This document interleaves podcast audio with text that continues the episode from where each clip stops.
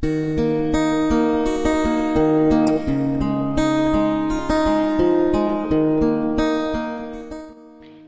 Vangelo di Luca. In quel tempo Gesù disse ai farisei, c'era un uomo ricco che indossava vestiti di porpora e di lino finissimo e ogni giorno si dava lauti banchetti. Un povero di nome Lazzaro stava alla sua porta, coperto di piaghe, bramoso di spamarsi con quello che cadeva dalla tavola del ricco, ma erano i cani che venivano a leccare le sue piaghe. Un giorno il povero morì e fu portato dagli angeli accanto ad Abramo. Morì anche il ricco e fu sepolto. Stando negli imperi fra i tormenti, alzò gli occhi e vide di lontano Abramo e Lazzaro accanto a lui. Allora gridando disse, Padre Abramo, abbi pietà di me e manda Lazzaro a intingere nell'acqua la punta del dito e a bagnarmi la lingua perché soffro terribilmente in questa fiamma.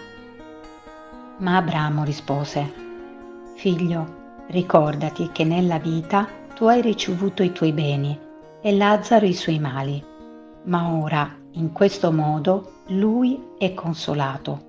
Tu invece sei in mezzo ai tormenti.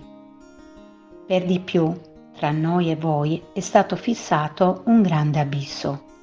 Coloro che di qui vogliono passare da voi non possono, né di lì possono giungere fino a noi.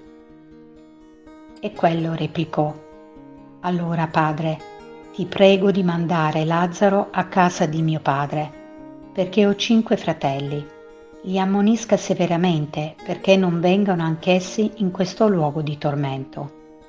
Ma Abramo rispose, Hanno Mosè e i profeti, ascoltino loro. E lui replicò, No, padre Abramo, ma se dai morti qualcuno andrà da loro, si convertiranno. Abramo rispose, Se non ascoltano Mosè e i profeti, non saranno persuasi neanche se uno risorgesse dai morti.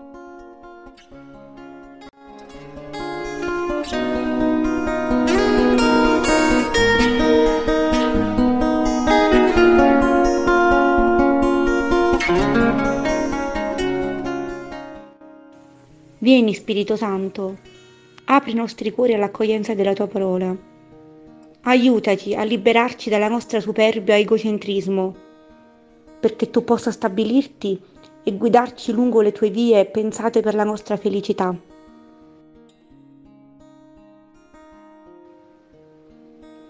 Spesso ho sentito ripetere nei discorsi in famiglia, ogni cosa nella vita è incerta, l'unica cosa certa è la morte lasciandomi inquieta e con delle grandi domande nel cuore. Infatti, se è vera questa affermazione, quella che umanamente parlando non ho mai compreso è la sofferenza.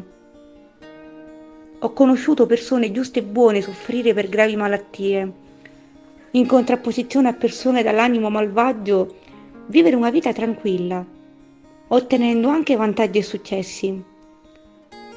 Mi sono pertanto a volte scagliata contro Dio Padre.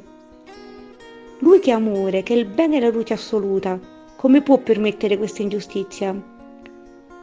Riflettevo su questo soprattutto leggendo questo passo del Vangelo e mi colpisce la sofferenza del povero Lazzaro, affamato, ammalato e con la sola compagnia e conforto dei cagnolini.